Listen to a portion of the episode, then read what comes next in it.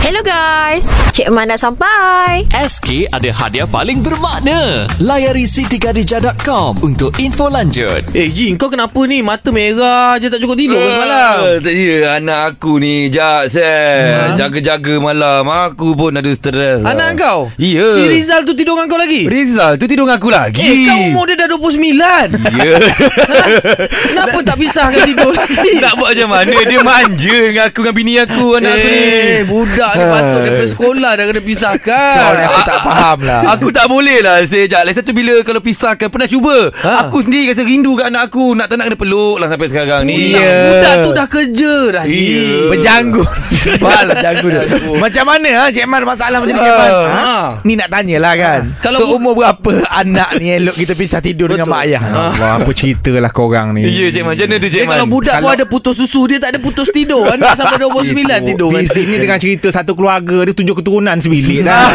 Okey.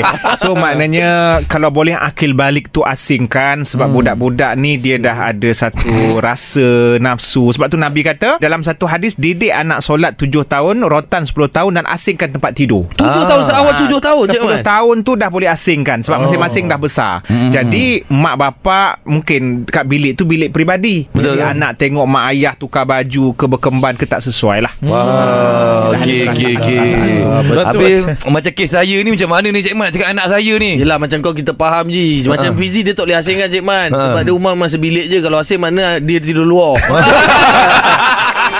Terima kasih kerana dengarkan Cik Man di Team Pagi Surya.